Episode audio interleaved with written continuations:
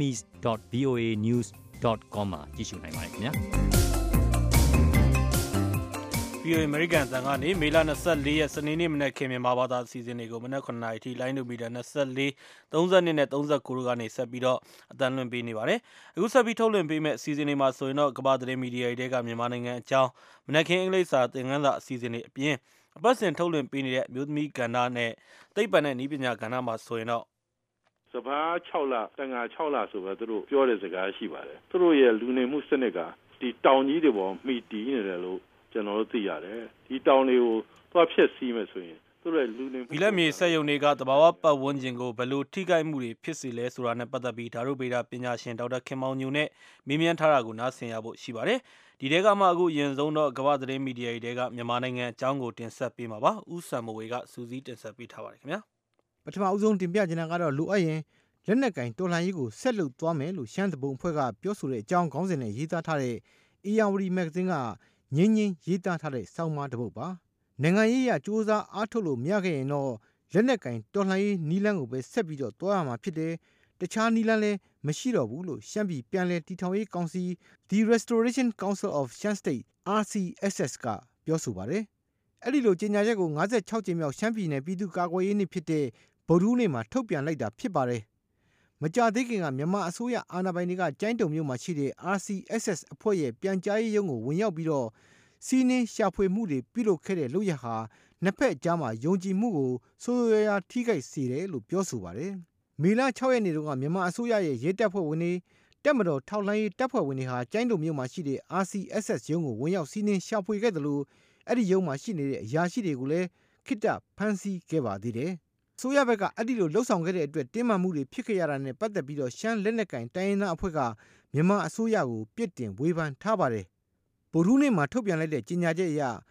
RCSS အနေနဲ့ ဒါဟာ သူတို့ဘက်က အမှားမဟုတ်တဲ့အကြောင်း အစိုးရဘက်ကလှုပ်ဆောင်မှုကြောင့်သာ တင်းမာမှုကို ဖြစ်စေတာဖြစ်ကြောင်း တကယ်လို့သာ အပြစ်ခတ်ရက်စက်ရေးနဲ့ငင်းညမ်းရေးလုပ်ငန်းစဉ်တွေကိုသာ ထိခိုက်မယ်ဆိုရင်တော့ ကိုပိုင်အုပ်ချုပ်ခွင့်ရရေးအတွက် ကိုဆုံးဖြတ်ချက်အတိုင်း ငင်းညမ်းစွာဆက်လက်ပြီးတော့လှုပ်ဆောင်သွားမှာဖြစ်တယ်လို့ရေးသားထားကြောင်းဖော်ပြထားပါတယ်။နောက်ထပ်ဆက်လက်တင်ပြချင်တာကတော့တရုတ်ဆိုရရဲ့ရှင်ဟွာသတင်းဌာနကရေးသားထားတဲ့တရုတ်ရေတပ်စစ်သင်္ဘောနှစ်စီးမြန်မာနိုင်ငံကိုရောက်နေပြီဆိုတဲ့အကြောင်းပါ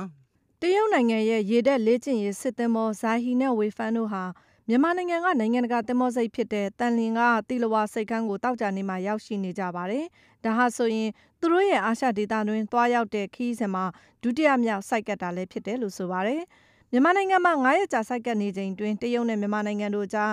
နှစ်နိုင်ငံ နားလည်မှုနဲ့ ရေတပ်နှစ်ခုတို့ကြား ဆက်ဆံရေး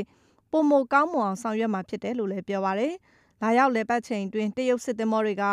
ရေရင်မှုတွေဟာ နေပြည်တော်ကို သွားရောက်ပြီးတော့ မြန်မာရေတပ်ဦးစီးချုပ်နဲ့ တွေ့ဆုံမှာ ဖြစ်တယ်လို့လည်း ဆိုပါတယ်။ဒီ တရုတ်ရေတပ်သင်္ဘောတွေဟာ မြန်မာပြည်ခီးစဉ်ပြီးရင် အိန္ဒိယ အင်ဒိုနီးရှားနဲ့ ဗီယက်နမ်နိုင်ငံတွေကို ဆက်လက်သွားရောက်မှာဖြစ်ပြီး သင်္ဘောတွေပေါ်မှာဩစတြေးလျ၊နယူးဇီလန်၊စင်ကာပူ၊ထိုင်း၊ ဘင်္ဂလားဒေ့ရှ်နဲ့ တောင်ကိုရီးယားနိုင်ငံတွေက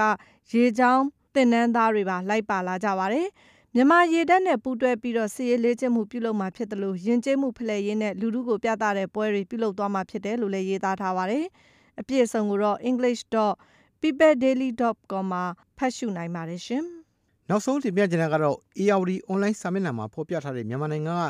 ငင်းညမ်းရေး ဆောင်ရွက်နေမှုတွေပေါ် နော်ဝေနိုင်ငံက ဆက်လက်ပြီးတော့ ပံ့ပိုးအောင်မယ်ဆိုတဲ့ သတင်းဆောင်မှဖြစ်ပါတယ်။စောရနိုင်ရေးသားထားတာပါ။ဝေဖန်ပြစ်တင်ပြောဆိုမှုတွေ နောက်ပြီးတော့ ဒီပံ့ပိုးမှုဟာ အချိန်တိုကာလတစ်ခုအတွက် ရည်ရွယ်ပြီးတော့လှုပ်ဆောင်တာဖြစ်တယ်လို့ သတ်မှတ်ထားခဲ့ပေမဲ့အခုတော့ MPSI လို့ခေါ်တဲ့ မြန်မာနိုင်ငံကငင်းညမ်းရေး အထောက်အကူပေးမှုလုပ်ငန်းကို ဆက်ပြီးတော့လှုပ်ဆောင်သွားမယ်လို့ တာဝန်ရှိသူက ပြောဆိုလိုက်ပါတယ်။ဒီစီမံကိန်းတဲ့အကြံပေးအဖွဲ့ဝင်တဦးဖြစ်တဲ့ Ashley Salt က MPSI အနေနဲ့ ဘယ်လိုဆက်ပြီးတော့ လုတ်ကင်သွားရမလဲဆိုတာကို နော်ဝေနိုင်ငံသားရေးဝန်ကြီးဌာနက ဆွေးနွေးညှိနှိုင်းနေပါတယ်။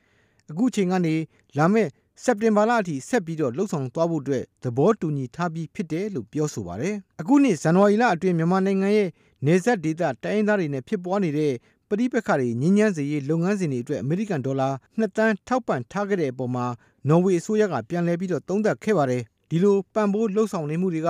ကချင်ဒေသမှာဘာမှထိထိရောက်ရောက်မလုပ်နိုင်ဘူးထောင်ပေါင်းများစွာရှိတဲ့ကချင်စစ်ပြေးအိုးမဲ့အိမ်မဲ့ဒုက္ခတွေအတွက်ဘာမှ လုပ်ပေးနိုင်တာမရှိဘူးဆိုပြီးတော့လည်းပြောဆိုနေကြောင်းစသဖြင့်ရေးသားဖော်ပြထားတာကိုတွေ့ရပါတယ်ခင်ဗျာ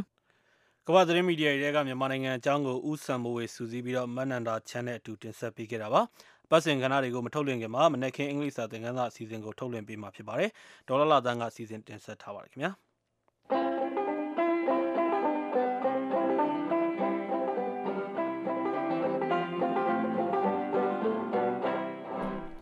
ဒီကနေ့မနေ့အတွက်တင်ပြမယ့် idiom အသုံးကတော့ not bat an eyelash. ဖြစ်ပါတယ်စာလုံးပေါင်းက not not မဟုတ်သဘော bat bat ကဒီနေရာမှာကရိယာဖြစ်သုံးထားပြီးခတ်တာကိုဆိုလိုပါတယ် e y e i l a s h eyelash ကတော့မျက်တောင်ဖြစ်ပါတယ်ဒါကြောင့်မလို့ကပတ်တစ်ခုလုံးရဲ့လုံကောက်အဓိပ္ပာယ်ကတော့မျက်တောင်ကိုမခတ်တဲ့သဘောပါကျမတို့မြန်မာမှာလည်း မျက်တောင်တောင်မခတ်ဘူးဆိုတဲ့အသုံးရှိတာတော်ရရှိများသိပြီးဖြစ်ပါလိမ့်မယ်ဒါကြောင့် not bad and eyelash ရဲ့ idiom အဓိပ္ပာယ်ကတော့တခုခုဆိုးရတဲ့ဖြစ်ရနဲ့ကြုံတွေ့နေရတော့မှခါအေးအေးပဲဘယ်လို့မှပြန်ပြီးမတုံ့ပြန်ဘူးအံ့အားလည်းမသိစိတ်လည်းမဆိုးဝန်းနေမှုစတဲ့ခံစားချက်တွေကိုမပြတဲ့သဘောဖြစ်ပါတယ်တနည်းတော့ဘာမှမဖြစ်တယ်လို့နေတဲ့သဘောပေါ့ရှင် ဒီသုံးနဲ့ပတ်သက်လို့ George Group ပြီးတဲ့ဥပမာကိုနားဆင်ကြည့်ကြရအောင် Her father did not bat an eyelash when his daughter told him she's getting married. သူသမီးကသူအိမ်တော်ပြုတော့မယ်လို့သူ့ဖေကိုပြောတော့သူ့ဖေကဘယ်လို့မှစိတ်လှရှားမှုမပြခဲ့ဘူးဘာမှမဖြစ်တယ်လို့ပဲလို့အဓိပ္ပာယ်ရပါတယ်ဥပမာကိုနောက်တစ်ခေါက်နားဆင်ကြည့်ကြရအောင် Her father did not bat an eyelash when his daughter told him she's getting married. အံ့အားသင့်စရာစိတ်ထိခိုက်စရာဖြစ်ပြီးမဲ့လို့လေဘာမှမဖြစ်တယ်လို့ပဲတုံ့ပြန်နေဆိုရင်ဘယ်လိုပြောမလဲ Not bat an eyelash. လို့ပြောလို့ရပါတယ်အဲ့ဒါကတော့ဒီကနေ့မနေ့တည်းတင်ပြခဲ့တဲ့ idiom အသုံးပဲဖြစ်ပါတယ်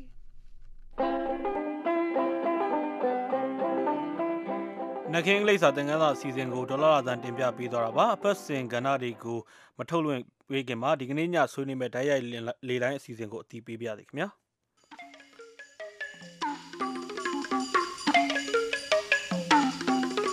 တော်ရရှိခင်ဗျာ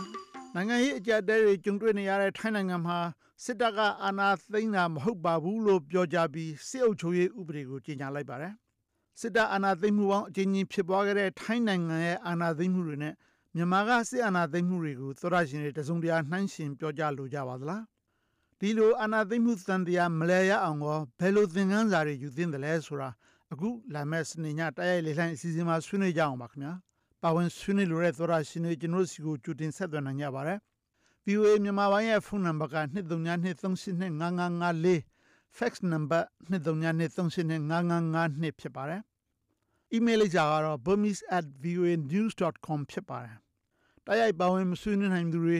ဆွေးနွေးလိုတဲ့အကြောင်းအရာကို လိုတိုရှင်းရေးသားပြောကြပြီး MP3 အသံဖိုင်နဲ့လည်းပေးပို့နိုင်ကြပါတယ်ခင်ဗျာ။ပါဝင်ဆွေးနွေးကြဖို့ဖိတ်ခေါ်ပါတယ်။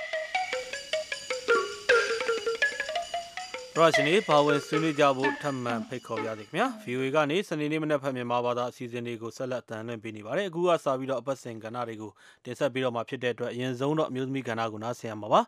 ဆီးရီးယားပြည်တွင်းစစ်ဒဏ်ကနေထွက်ပြေးလာခဲ့ကြရတဲ့အမျိုးသမီးတွေရင်ဆိုင်နေကြရတဲ့ပြဿနာတွေကိုလေဗနမှာရှိတဲ့ကာလရှည်ကြာဒုက္ခတွေဖြစ်နေခဲ့ရတဲ့ပါလက်စတိုင်းမျိုးသမီးတွေကနားလည်ကြပြီးသူတို့ကိုယ်တိုင်ရင်ဆိုင်ကြတဲ့အိမ်တွေရဲ့အကြမ်းဖက်မှုနဲ့လိမ်မိုင်းဆိုင်ရာစော်ကားမှုတွေအပြင်နေ့စဉ်ကြုံတွေ့နေကြတဲ့ဘဝအခက်အခဲတွေအကြောင်းကိုမျှဝေခဲ့ကြပါတယ်ဒီအကြောင်းဘေရုတ်ကနေ VOA သတင်းတောက် Jimmy Detmer ပေးပို့ထားတဲ့နောက်ခံသတင်းဆောင်ပါကိုဒီသတင်းပတ်ရဲ့အမျိုးသမီးကဏ္ဍမှာဒေါ်လာလာတန်းကစီစဉ်တင်ဆက်ထားပါတယ်ခင်ဗျာ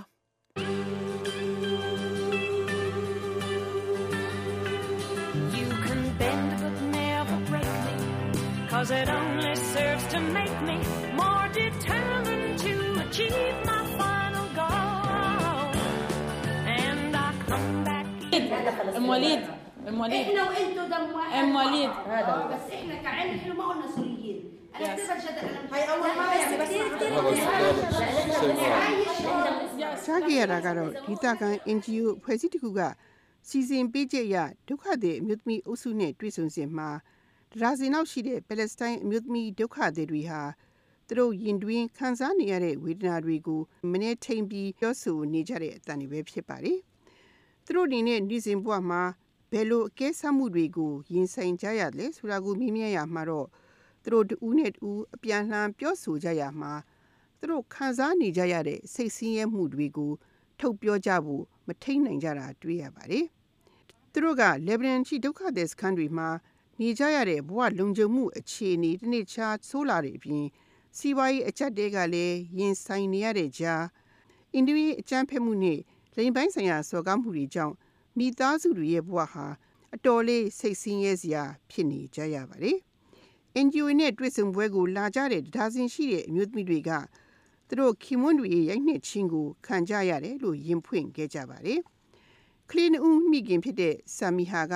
အာရဗ်ဘာသာစကားနဲ့ ပြောခဲ့တာကတော့ هذا الضغط كلياته اللي بتعرض له الام والابو والبيئه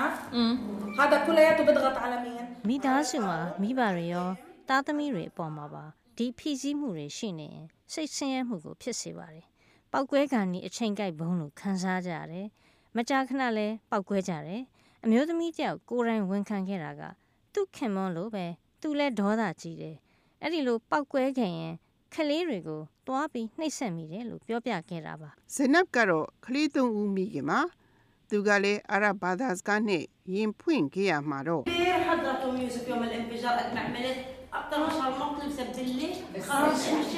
ကျမခင်မွန်းကသူစိတ်ညစ်တိုင်းကျမနဲ့ကလေးတွေကိုစရိုက်တော့ဒါပါပဲလို့အာရဘာသာစကားနဲ့ဇင်နပ်ကပြောသွားတာဖြစ်ပါတယ်။ဘေရွတ်တောင်ပိုင်း Ain El Helwi ရှိပါလက်စတိုင်းဒုက္ခသည်စခန်းတစ်ခုမှာ အမျိုးသမီးတွေနဲ့ NGO အဖွဲ့အစည်းကစီစဉ်ပေးချက်အရတနင်္ဂနွေကြာတွေ့ဆုံခဲ့စဉ်ခုလိုရင်ဖွင့်ခဲ့ကြတာဖြစ်ပါတယ်။လက်ဘနွန်မှာပါလက်စတိုင်းဒုက္ခသည်ပေါင်း၄သိန်းနေထိုင်ရာမှာတဝက်ကဒုက္ခသည်စခန်းတွေမှာအနှံ့နေထိုင်ကြရတာဖြစ်ပါတယ်။အိန္ဒိချင်းစီးရီးယားမှာလည်းပြည်တွင်းစစ်စတင်ဖြစ်ပွားခဲ့တာကြောင့်ဒုက္ခသည်စခန်းတွေမှာနေထိုင်မှုဘဝကပိုလို့တောင်ကြက်တဲလာခဲ့ပါတယ်။စီးရီးယားပြည်တွင်းစစ်မတိုင်မီက အဲ့ဒီဒုက္ခသည်စခန်းမှာလူဦးရေ8000ရှိခဲ့ရာကစီးရီးယားပြည်တွင်းစစ်ဖြစ်ပြီးနောက်ပိုင်းပလက်စတိုင်းတွေစီးရီးယားဒုက္ခသည်အများစုတို့ဖြစ်တဲ့ဒုက္ခသည်ပေါင်း2000လောက်ထပ်တိုးလာခဲ့ပါတယ်။အခုလိုဒုက္ခသည်တွေတိုးလာတဲ့အတွက်ကြောင့်လေကြီးမြောင်းတဲ့လမ်းတွေကြားအများစုကအခိုင်အခန့်ဆောက်လုပ်ထားခြင်းမရှိတဲ့နှစ်ထအဆောက်အဦတွေဖြစ်တဲ့အဲ့ဒီဒုက္ခသည်စခန်းမှာနေရေးထိုင်ရေးဟာပိုလို့တောင်ကြက်တဲလာခဲ့တာဖြစ်ပါတယ်။ အိမ်လာကတွေနဲ့စားစိတ်တွေကလည်းတက်ခဲ့တယ်လို့နေစားအလုတ်ချမ်းလှုပ်ဖို့အလုပ်ရဖို့ကလည်းအပြိုင်အဆိုင်ဖြစ်လာခဲ့ပါတယ်။နောက်ရောက်လာကြတဲ့စီးရီးယားဒုက္ခသည်တွေဟာလည်းလစာပိုပြီးရှော့ယူလိုကြပါတယ်။ဒါကြောင့်စခန်းတွေမှာလက်နက်ကိုင်းပါလက်စတိုင်းသားတွေနဲ့အစ္စလာမစ်အုပ်စုတွေကြားရန်ဆောင်မှုဟာအရှိန်မြင့်လာခဲ့တာတွေ့ရပါတယ်။ NGO တွေကလည်းစခန်းမှာအမျိုးသမီးတွေကိုကူနိုင်ဖို့ရုန်းကန်နေကြရပါတယ်။ ယဉ်ကျေးမှုတွေထုံးစံတွေအရမိသားစုတွင်ရင်ဆိုင်နေကြရတဲ့ပြဿနာတွေကိုအပြင်လူတွေကိုထုတ်ပြောကြဖို့မလိုလားကြသလိုခင်မွန်းတယ်တွေကလည်းအိမ်တွင်းရေးပြဿနာတွေနဲ့ပတ်သက်လို့ကုညီဖြေရှင်းပေးဖို့ပြင်ပကအကြံပေးပုဂ္ဂိုလ်တွေရဲ့အကြံဉာဏ်ရယူဖို့ကလည်းသဘောမတူကြပါဘူး။အဘီယာပြောခဲ့တာကတော့ he refused directly သူကအကြံဉာဏ်ရယူဖို့ဗျောင်မဲညင်းခဲ့တယ်ဆိုတာပဲဖြစ်ပါတယ်။ စီးရီးယားကနေနောက်ထပ်ရောက်လာကြတဲ့ဒုက္ခသည်တွေဟာပိုပြီးအန်ဒီရကနေအကာအကွယ်မဲ့ကြတဲ့အတွက်လေသူတို့အပေါ်ပါလက်စတိုင်းသားတွေကဂိူနာရှိကြပါတယ်။နောက်ထပ်ရောက်လာကြတဲ့ဒုက္ခသည်စီးရီးယားအမျိုးသမီးအများစုတို့ဟာလေသူတို့နဲ့အတူခင်မွန်းတယ်တွေမရှိကြပါဘူး။ခင်မွန်းတယ်တွေဟာတေချင်းတေမတေရင်လည်းစီးရီးယားမှာပဲကြံခဲ့ကြတာဖြစ်ပါတယ်။အမည်မဖော်လို့တဲ့လက်ဘနွန်ဝယ်ဘွားစိတ်အထူးကုပညာရှင်တူကတော့ ANL Helwi ဒုက္ခသည်စခန်းရှိစီးရီးယားဒုက္ခသည်တွေကြားမှာအမျိုးသားဆွေမျိုးတွေနဲ့အိမ်နီးချင်းတွေကအမျိုးသမီးတွေပေါ်လိမ်ပိုင်းဆိုင်ရာစော်ကားမှုတွေကျူးလွန်နေတာတိုးလာတယ်လို့ဆိုပါတယ် هلا بتختلف الفئات العمريه اذا كان اللي عم يبلغ شاب او بنت او طفل هلا في حال اللي عم تبلغ ام بكون بدها تحمي اولادها يعني بتكون بدها تقول خلص ستوب ကျမစီကိုလာတွေ့ကြတဲ့အမေတွေကသူတို့သမီးတွေလိမ်ပိုင်းဆိုင်ရာစော်ကားခံကြရတာတွေကို တားမြစ်နိုင်မဲ့နည်းတွေကိုရှာပေးစီလိုခဲ့ကြတာပါသူတို့ဘာလို့ရမှန်းမသိကြတဲ့အသက်ငယ်တဲ့အမျိုးသမီးတွေဆိုရင်သူတို့တွေတွေ့ကြုံနေရတဲ့စော်ကားခံရမှုတွေအကြောင်းသူတို့ရဲ့ဆွေမျိုးတွေကိုထုတ်ဖော်ပြောဆိုဖို့ကြောက်ကြတာကိုတွေ့ရတယ်လေလက်ဘနွန်ရှိဒုက္ခသည်လူအဖွဲ့အစည်းတွေကြားမှာအင်ဒီယီအကြမ်းဖက်မှုနဲ့လိမ်ပိုင်းဆိုင်ရာစော်ကားမှုပြဿနာတွေဟာတနေ့တခြားတိုးလာနေတဲ့အတွက်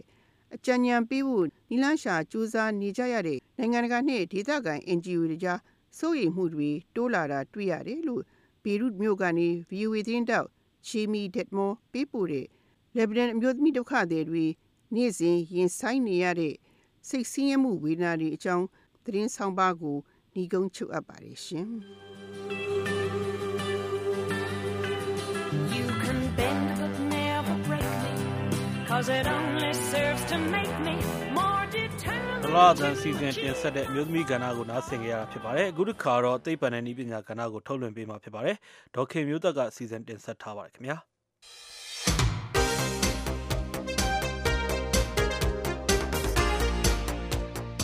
ဘီလက်မြေဆက်ယုံတွေကနေမြန်မာနိုင်ငံရဲ့တဘာဝဝန်းကျင်အတွက်ဘယ်လိုတက်ရောက်မှုတွေရှိနေတယ်ဆိုတာကိုတဘာဝဝန်းကျင်ထိန်းသိမ်းရေးလုပ်ငန်းတွေလှုပ်ဆောင်နေတဲ့ဓာတုဗေဒပညာရှင်ဒေါက်တာခင်မောင်ညိုကပြောပြပေးမှာပါ အာဘီလာမီကတော့ကျွန်တော်တို့ပတ်ဝန်းကျင်ထိခိုက်တာကြားလိုက်ပေါ့လေကျွန်တော်တို့ကဘာမှာဆိုရင်လည်း concrete လမ်းတွေ construction တွေလုပ်ကြတော့လေဒါပေမဲ့အရန်များလာတယ်ဆိုရင်တော့ဒုက္ခရောက်တာပေါ့နော်စက်ရုံကိုစလုပ်တဲ့ကသူကအပူချိန်အမြင့်ကြီးမှာပူတက်ရတယ်1450ဒီဂရီ Celsius လောက်မှာလုပ်ရတာကို calcination လုပ်မယ် carbon dioxide တွေထွက်မယ်အဆင့်ဆင့်အဲ carbon dioxide ကနှစ်နေရာထွက်တယ်ပေါ့အဲ့ဒီလုပ်တဲ့နေရာလည်းထွက်တယ်အောက်ကနေအပူတိုက်တဲ့နေရာလည်းထွက်တယ်ဆိုတော့ အများကြီးပြဿနာရှိတယ်လေမှုတ်ကြိတ်လိုက်တဲ့ခါမှာလဲပတ်ဝန်းကျင်ကိုအမှုတ်တွေကပြန့်လွင့်သွားတယ်အရန်ထိခိုက်တဲ့ဟာတွေပတ်ဝန်းကျင်ထိခိုက်တာတော့တကယ်ပြောလိုက်ရင်တော့အများကြီးရှိမယ်လို့ထင်ပါတယ်ဘယ်နေရာကိုအထိကိတ်ဆုံးလို့သတ်မှတ်လို့ရပါလဲဆရာတကယ်တကယ်တော့ကျွန်တော်တို့ကဒီဘီလတ်မြေလုတ်ပြီးဆိုရင်ပထမတောင်တွေကိုဖြူရတယ်အဲ့တော့ဖအံဘက်ရောက်ရင်ဒွဲကပင်တောင်တို့တောင်တွေအများကြီးတွေ့လိမ့်မယ်အဲ့ဒါထုံးကြောက်တောင်တွေပေါ့အဲ့သူတို့ target ထားလဲအဲ့ဒီတောင်တွေပဲဖြစ်တယ်အဲ့ဒီတောင်တွေကတကယ်တည်းဒီတိုင်းကြည့်ရင်တော့ ထုံးကြောက်တောင်ရွထုံးကြောက်တွေထောင်နေလို့ပဲထင်ရတယ်ဒါပေမဲ့အဲ့ဒီထက်မှာအပင်တွေရှိတယ်အကောင်တွေရှိတာတောင်စိတ်တို့လိုရှားအကောင်အသိငှားတွေလည်းရှိတယ်အဲ့ဒီအသစ်ပင်တွေကထင်းအနေနဲ့တော့၎င်းသဘာဝပတ်ဝန်းကျင်ထိန်းသိမ်းတဲ့နေရာတော့၎င်းကာဗွန်ဒိုင်အောက်ဆိုက်စုပ်တဲ့နေရာတော့၎င်းအများကြီးကိုအသုံးပြုလို့ရတာပေါ့အဲ့ဒီထုံးကြောက်တောင်ကလည်းတကယ်တော့ရေထိန်းတယ်သူအောက်မှာရေဆိုရင်တနွေလုံးသုံးလို့ရတဲ့ရေတွေရှိတော့အရန်ကိုမျှတမှုရှိတယ်အဲ့တောင်ပတ်လည်မှာရေတွေရှိတာများတယ်အဲ့တောင်ပတ်လည်ကရှိတဲ့ရေတွေမှာ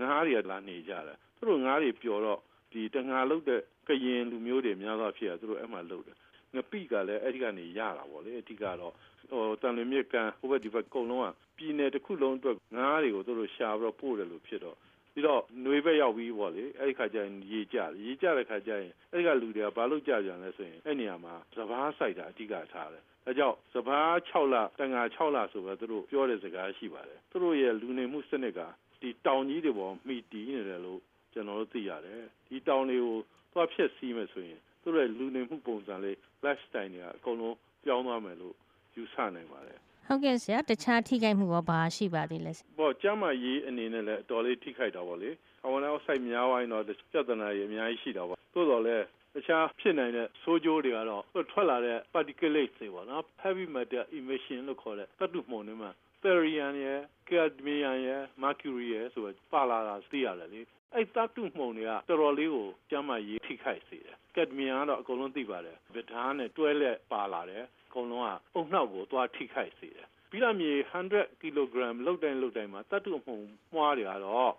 1 ppm လောက်ထိထွက်လာတယ်ကာဗွန်ဒိုင်အောက်ဆိုက်ဆိုရင်1000 kg ထွက်ထုတ်တိုင်းမှာ900 kg လောက်ထိကိုထွက်လာတယ် 900 kg ကာဗွန်ဒိုင်အောက်ဆိုက်ထွက်လာတော့ဒါတွေကပတ်ဝန်းကျင်အများကြီးထိခိုက်တာပေါ့လေတောင်ဖြူတော့ပတ်ဝန်းကျင်ပြက်တာပေါ့ဖုံတွေသဲတွေတုန်ခါမှုတွေကလည်းစဉ်းစားရမယ်နောက်တစ်ခုကအဲ့ဒီပတ်ဝန်းကျင်မှာကျွန်တော်တို့ရှေးဟောင်းအမွေနှစ်တွေလည်းအများကြီးရှိတယ်။ကဘာကြီးကိုဖျက်ဆီးစေတယ်လို့ကျွန်တော်ဒီအရက်ကိုလည်းဖျက်ဆီးစေတဲ့သဘောမျိုးပေါ့လေ။ကျမ်းမာရေးတင်မကောက်ဘူး။ကျွန်တော်တို့ရဲ့ယဉ်ကျေးမှုပါထိခိုက်တယ်လို့ဆိုနေကြပါတယ် မြန်မာနိုင်ငံက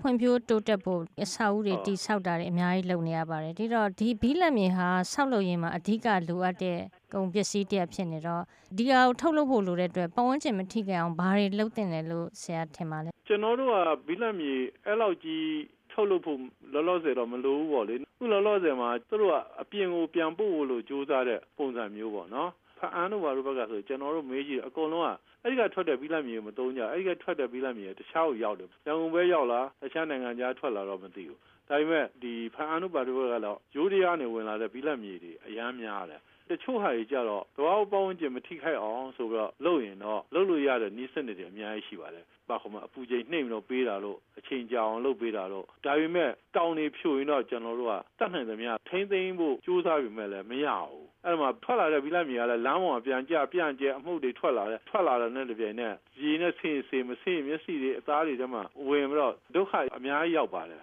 အဲ့တော့အနီးနားမှာရှိတဲ့တိုင်းပြည်တွေကိုဘီလက်မြေတင်ဖို့ကိုကြိုးစားရင်တော့သိတကယ်တွေမဖြစ်နိုင်ဘူးပေါ့လေမြန်မာပြည်မှာလိုအပ်တဲ့ဘီလက်မြေအသုံးကတော့အခုလောလောဆယ်မှာအဲ့လောက်စက်ယုံတွေမလိုသေးဘူးလို့ယူဆတာပေါ့သို့တော်လည်းဟောပတ်ဝန်းကျင်ထိခိုက်တော့သေးကြတာပေါ့ အမြန်ဆိုင်ကြီးဟောအာဒီတောင်ကြီးဖြိုမယ်ဒါလုံးမယ်သုံးမယ်အစားတခြားနီလန်းနေရှာရင်တော့ကောင်းမယ်ထင်တာပေါ့ဟုတ်ကဲ့ပါဘလို့အကြံပေးခြင်းပါလဲတခြားနီလန်းဆိုတာတခြားနီလန်းဆိုတော့ကျွန်တော်တို့လူနေအင်ဂျင်နဲ့ဝေးတဲ့နေရာတွေမှာနောက်တော့ကျွန်တော်တို့ကတဘာဝတန်းငွေတွေရှိတယ်လေအဲ့တန်းငွေတွေနဲ့ချိလို့ရင်ပိုကောင်းတာပေါ့နော်ဟောကာဗွန်ဒိုင်အောက်ဆိုက်ထွက်တာနည်းသွားတာပေါ့ပတ်ဝန်းကျင်လည်းထိခိုက်မှုနည်းတာပေါ့ဟောတချို့ကကြောက်တောင်တွေလေဆာနဲ့ဖြိုခွဲတော့ သုံးပြုတင်တော့အတိုင်းအတာတစ်ခုတည်းကတော့တက်တာစီတော့မိုင်းခွဲတာတို့တခြားဖြိုဖြက်တာမျိုးဆိုရင်ပတ်ဝန်းကျင်တုန်ခါပြီးတော့ဒုက္ခရောက်တယ်ဆိုတော့ပြည်ပြည်နယ်နဲ့ဝန်ပြည်နယ်မှာလူနေအင်ဂျင်နဲ့ခတ်ဝေးဝေးနေရာလေးတွေသွားရင်တော့ပိုကောင်းမယ်လို့ထင်တယ်ဒါတော့မှကျွန်တော်ထင်ပါတယ်အခုချိန်မှာထုံးကြောက်တောင်တွေပတ်ဝန်းကျင်မှာတော့လူနေမှုကတော်တော်များနေပြီပေါ့လေ အဲကြောင့်တစ်ပင်တွေ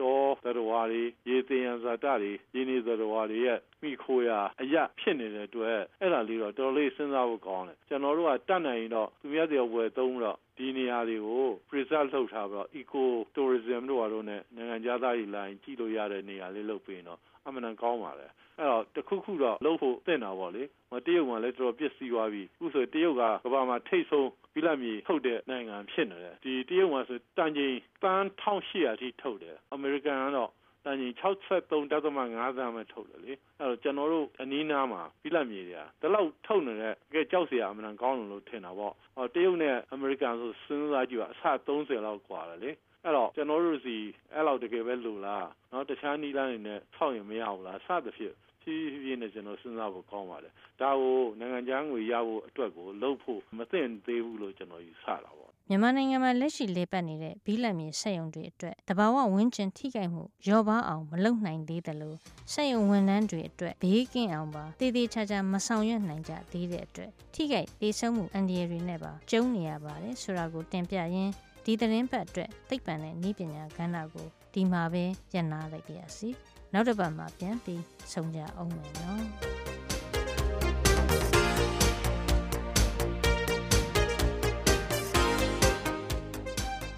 ဒေါက်ခင်မျိုးသက်စီစဉ်တင်ဆက်တဲ့သိပ္ပံနဲ့နည်းပညာကဏ္ဍကိုနားဆင်ခဲ့တာဖြစ်ပါတယ်သောရရှင်နေအနေနဲ့ VOA မြန်မာပိုင်းကနေထုတ်လွှင့်ပေးနေတဲ့အပတ်စဉ်ကဏ္ဍတွေကို burmese.voanews.com ဆိုတဲ့ internet စာမျက်နှာမှာ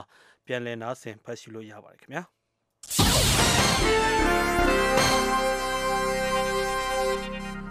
အမေရိကန်ဆိုရရဲ့သဘောထားအမြင်အာဘော်ကိုတင်ပြပါတော့မယ်ရှင်ပုံမူကျေပြန့်တဲ့အာရှပစိဖိတ်ဒေသဟာအမေရိကန်ပြည်ထောင်စုတင်သာမကပဲတကမ္ဘာလုံးမှာရှိတဲ့ပြည်သူတွေနဲ့ စီးပွားရေးကိုတည်တာတဲ့အကျိုးသက်ရောက်မှု ရှိစေမယ်ဆိုတာတန်တရားဖြစ်ဖွယ် မရှိပါဘူး။ဒါကြောင့်လဲသမ္မတဘရက်အိုဘားမားကသူ့အစိုးရအဖွဲ့ စစချင်းမှာပဲ အမေရိကန်ပြည်ထောင်စုအနေနဲ့ ဒီဒေသကိုပုံမအလေးထားလှုပ်ဆောင်သွားမယ့်အကြောင်း မဟာဗျူဟာ ချမှတ်ခဲ့တာ ဖြစ်ပါတယ်။ဒါကြောင့်လဲအမေရိကန်ပြည်ထောင်စုဟာ သဟဇာတမျှတတဲ့ ဆက်ဆံရေး တည်ဆောက်နိုင်အောင်အပြင်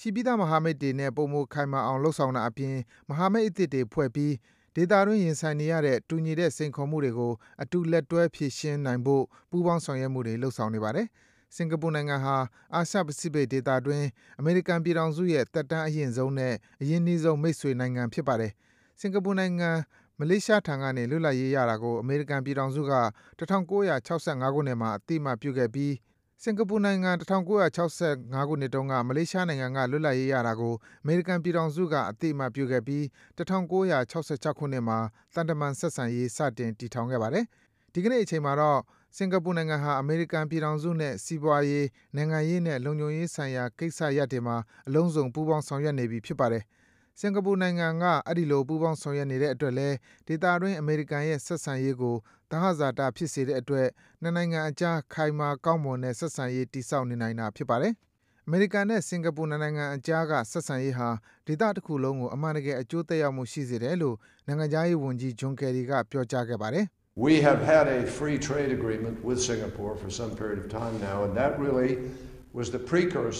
free trade agreement with Singapore for some period of time now, and that really was the precursor အမေရိကန်နဲ့စင်ကာပူကြားအကောက်ခွန်မဲ့ကုန်သွယ်ရေးသဘောတူညီချက်ရထားခဲ့တာကြာပါပြီ။အဲ့ဒီသဘောတူညီချက်ကြောင့်လဲ TPP Trans-Pacific Partnership လို့ခေါ်တဲ့ဒီ Pacific ဒေသတစ်ဖက်တစ်ချက်အကြားပူးပေါင်းဆောင်ရွက်မှုဖြစ်ပေါ်လာပြီးတော့အဲ့ဒီပူးပေါင်းဆောင်ရွက်မှုရုပ်လုံးပေါ်လာအောင်စင်ကာပူနိုင်ငံကထဲထဲဝင်ဝင်ဆောင်ရွက်ပေးနေတာတွေကိုအမေရိကန်ပြည်ထောင်စုကအထူးပဲကျေးဇူးတင်ပါတယ် နှစ်နိုင်ငံစလုံးနဲ့ဆိုင်တဲ့ အကျိုးတူကိစ္စရပ်တွေကို စင်ကာပူနိုင်ငံသားရေးဝန်ကြီး K Shanmugam နဲ့ နိုင်ငံသားရေးဝန်ကြီး John Kerry တို့ မေလ12ရက်နေ့က ဝါရှင်တန် DC မြို့မှာ တွေ့ဆုံ ဆွေးနွေးခဲ့ကြပါတယ်။အခုနောက်ဆုံးဖြစ်ပေါ်နေတဲ့ စိန်ခေါ်မှုကတော့ပါရဆဲကျွန်းစုတွေအရေးနဲ့ပတ်သက်ပြီး တရုတ်နိုင်ငံက စိန်ခေါ် အကဲစမ်းနေတဲ့ကိစ္စဖြစ်တယ်လို့ ဝန်ကြီး Kerry က ပြောပါတယ်။ဒီကိစ္စကို ထိပ်တိုက်ရင်ဆိုင်ပြီး အတင်းအကျပ် အင်အားသုံး ဖြေရှင်းတဲ့နည်းထက်စာရင် ငြိမ်းချမ်းတဲ့နည်း၊ရေပိုင်နက်ဆိုင်ရာ ဥပဒေတွေ၊ စေ့စပ်ညှိနှိုင်းဖြေရှင်းတဲ့နည်း စတဲ့ တခြားနည်းလမ်းတွေနဲ့ ဖြေရှင်းတာကိုပဲ အမေရိကန်ပြည်ထောင်စုအနေနဲ့ လိုလားပါတယ်လို့ ဝန်ကြီး Kerry က ပြောပါတယ်။သမ္မတ အိုဘားမား ၂၀၁၁ ခုနှစ်တုန်းက သြစတြေးလျနိုင်ငံမှာ ပြောကြားခဲ့သလိုပဲ အမေရိကန်ပြည်ထောင်စုအနေနဲ့ အခြေခံမူဝါဒတွေကို ဆုပ်ကိုင်ပြီး မိတ်ဆွေနိုင်ငံတွေ၊လုပ်ဖော်ကိုင်ဘက်တွေနဲ့ ပူးပေါင်းပြီး အာရှပစိဖိတ်ဒေသအတွက် ကောင်းမွန်တဲ့အနာဂတ်ကို ဖော်ဆောင်နိုင်အောင် ကြီးမားတဲ့၊ပိုမိုခိုင်မြဲတည်တံ့တဲ့ ဆက်ဆံရေးကို ချမှတ် ကျင့်သုံးသွားမှာ ဖြစ်ပါတယ်။ အမေရိကန်အစိုးရရဲ့သဘောထားအမြင်အာဘော်ကိုတင်ပြလို့ပြီးပါပြီဆိုတော့ရှင်လေးအခုနားဆင်ခဲ့ရတာကတော့ American အစိုးရရဲ့အာဘော်သာဖြစ်ပြီး VOA ရဲ့အာဘော်မဟုတ်ကြောင်းအသိပေးရပါတယ်ခင်ဗျာ။သောရရှင်တွေအနေနဲ့ကျွန်တော်တို့ VOA မြန်မာပိုင်းကိုစာရေးသားဆက်သွယ်ခြင်းနဲ့တခြင်းတောင်းခြင်းနဲ့ဝေဖန်အကြံပေးခြင်းနဲ့ဆိုရင် VOA မြန်မာပိုင်းအစီအစဉ်တစ်ဆင့် American တန်ယုံအမှတ်130တက္ကသိုလ်ရေးသားလန်ကမာရွတ်မြို့နယ်ရန်ကုန်မြို့လို့လိမ့်မှုပြီးတော့စာရေးသားဆက်သွယ်နိုင်ပါတယ်။ ကျွန်တော်တို့ကို email နဲ့ဆက်သွယ်ခြင်းနဲ့ဆိုရင်တော့ burmese@voanews.com ကိုရေးသားပေးပို့နိုင်ပါတယ်။ဒါမှမဟုတ်ကျွန်တော်တို့ကိုဖုန်းနဲ့တိုက်ရိုက်ဆက်သွယ်ခြင်းနဲ့ဆိုရင်တော့ကျွန်တော်တို့ရဲ့ရုံးဖုန်းနံပါတ်က123938555ဖြစ်ပြီးတော့ fax နံပါတ်ကတော့123938555ဖြစ်ပါတယ်ကျွန်တော်တို့အခုထုတ်လွှင့်ပေးသွားခဲ့တဲ့မနက်6နာရီကနေ9နာရီအစီအစဉ်အစအဆုံးကိုမနက်8နာရီကနေ9နာရီတစ်ချိန်နေ့လယ်12နာရီကနေ1နာရီအထိတစ်ချိန်ပြန်ပြီးတော့ဖမ်းယူနားဆင်နိုင်ပါတယ်ခင်ဗျာ အခုတော့ကမ္ဘာသတင်းချင်းချုပ်ကိုဥဆံမဝေကတက်လက်ချင်းညာပြီးမှဖြစ်ပါတယ်ဗျာဖြုတ်ချခံထားရတဲ့ထိုင်းဝန်ကြီးချုပ်ရင်လက်ရှင်နာဘော့အပါအဝင်တခြားဒါဇင်နဲ့ချီပြီးတော့လူသိများတဲ့ထိုင်းနိုင်ငံရေးခေါင်းဆောင်တွေကိုအာဏာသိမ်းစစ်ခေါင်းဆောင်တွေနဲ့တွေ့ဆုံဖို့ရောက်ရှိလာပြီးတဲ့နောက်မှာထိမ့်သိမ်းခံလိုက်ရပါတယ်။ထိုင်းကြီးလက်ကလာရောက်တွေ့ဆုံမှုတောင်းဆိုလိုက်ပြီးတဲ့နောက် Miss ရင်လက်နဲ့တခြားနိုင်ငံရေးခေါင်းဆောင်တွေဟာဘန်ကောက်မြို့ကစစ်တပ်ရှိရာကိုတောက်ကြနေမှာတွားရောက်ခဲ့ပါတယ်။ Miss ရင်လက်ကိုထိမ့်သိမ်းထားတဲ့အကြောင်းစစ်ဘက်ဆိုင်ရာအရာရှိတွေကအတည်ပြုပြီးတော့ပြောဆိုလိုက်ပါတယ်။ဘန်ကောက်မြို့ပြင်မှာရှိတဲ့စစ်စခန်းတစ်ခုကိုတွားရောက်ပြီးတော့ပို့ဆောင်ပေးခဲ့တယ်လို့သူ့ကိုပို့ဆောင်ပေးခဲ့တယ်လို့ Time Media တွေမှာဖော်ပြကြပါတယ်။တခြားနိုင်ငံရေးသမားတွေကိုပါအဲ့ဒီနေရာမှာထိမ့်သိမ်းထားခြင်းရှိမရှိဆိုတာကတော့မသိရသေးပါဘူး။တရုတ်နိုင်ငံကမိုင်းလုပ်ငန်းရှင်ဟောင်းတထေးကြီးတဦးကိုလူသတ်မှုမှာအပြစ်ရှိတယ်ဆိုပြီးတော့တရုတ်တရားရုံးကနေဆုံးဖြတ်လိုက်ပြီးသူ့ကိုတေတံချမှတ်လိုက်ပါတယ်။လီဟွမ်နဲ့သူ့ရဲ့ညီလီဝေ တို့အပါအဝင်36ယောက်ရှိတဲ့မာဖီးယားဂိုင်းဆန်ဆန်ဂိုင်းအဖွဲ့တစ်ခုထောင်ပြီးတော့အနည်းဆုံးလူ8ယောက်တပ်ဖြတ်ခဲ့မှုမှာအပြစ်ရှိတဲ့အကြောင်းဟူဘိုင်းပြည်နယ်11မှာရှိတဲ့ရန်နင်းပြည်သူတရားရုံးကနေတောက်ကြနေ့ကကြေညာခဲ့တာဖြစ်ပါတယ်ခင်ဗျာဗီယက်နမ်နိုင်ငံမှာတရုတ်ဆန့်ကျင်ရေးအကြမ်းဖက်ဆန္ဒပြမှုတွေဖြစ်ခဲ့တာကြောင့်ကမ္ဘောဒီးယားနိုင်ငံအတွက်အကျိုးမြတ်ရရှိစေခဲ့တယ်လို့ ကမ္ဘောဒီးယားအစိုးရရဲ့တာဝန်ရှိသူတွေကပြောပါတယ်ဗီယက်နမ်နိုင်ငံနဲ့တရုတ်နိုင်ငံကြားနယ်နိမိတ်အငင်းပွားစေတဲ့တောင်တရုတ်ပင်လယ်တွင်းမှာတရုတ်ကရေနံရှာဖွေရေးစဉ်ဆောက်လုပ်တာကြောင့်ဗီယက်နမ်မှာတရုတ်ဆန့်ကျင်ရေးအကြမ်းဖက်မှုတွေဖြစ်ပွားခဲ့ပြီးထောင်နဲ့ချီတဲ့တရုတ်လူမျိုးတွေဟာဗီယက်နမ်နိုင်ငံကနေကမ္ဘောဒီးယားနိုင်ငံကိုထွက်ပြေးခဲ့ပါတယ်။ဒါကြောင့်ဗီယက်နမ်နိုင်ငံမှာတရုတ်ရဲ့ရင်းနှီးမြှုပ်နှံမှုအများစုဟာကမ္ဘောဒီးယားနိုင်ငံကိုပြောင်းလာကြတော့မယ်လို့ကမ္ဘောဒီးယားကုန်သွယ်မှုဝန်ကြီးဌာနကပြောဆိုလိုက်ပါတယ်။ ကွာသတင်းချင်းချုပ်ကိုဥဆံမိုဝေကြီးညာခဲ့တာပါဒီမနေ့အစီအစဉ်ထုတ်လုပ်ရေးမှုကမတ်နန္ဒာချမ်းဖြစ်ပြီးတော့အင်ဂျင်နီယာကတော့ Jimmy Cook ဖြစ်ပါတယ် VOA American အသံမနက်ဖက်မြန်မာဘာသာအစီအစဉ်တွေကိုမြန်မာစံတော်ချိန်မနေ့6နာရီကနေ9နာရီအထိလိုင်းဒိုမီတာ24 30နဲ့39တို့ကနေအတန်လွင့်ပေးခဲ့တာဖြစ်ပါတယ်ခင်ဗျာ VOA ကိုနားဆင်တဲ့အတွက်လည်းကျေးဇူးတင်ပါတယ်သောရရှင်တွေအားလုံးရှင်လန်းချမ်းမြေ့ကြပါလိမ့်ခင်ဗျာကျွန်တော်ရန်နိုင်ပါ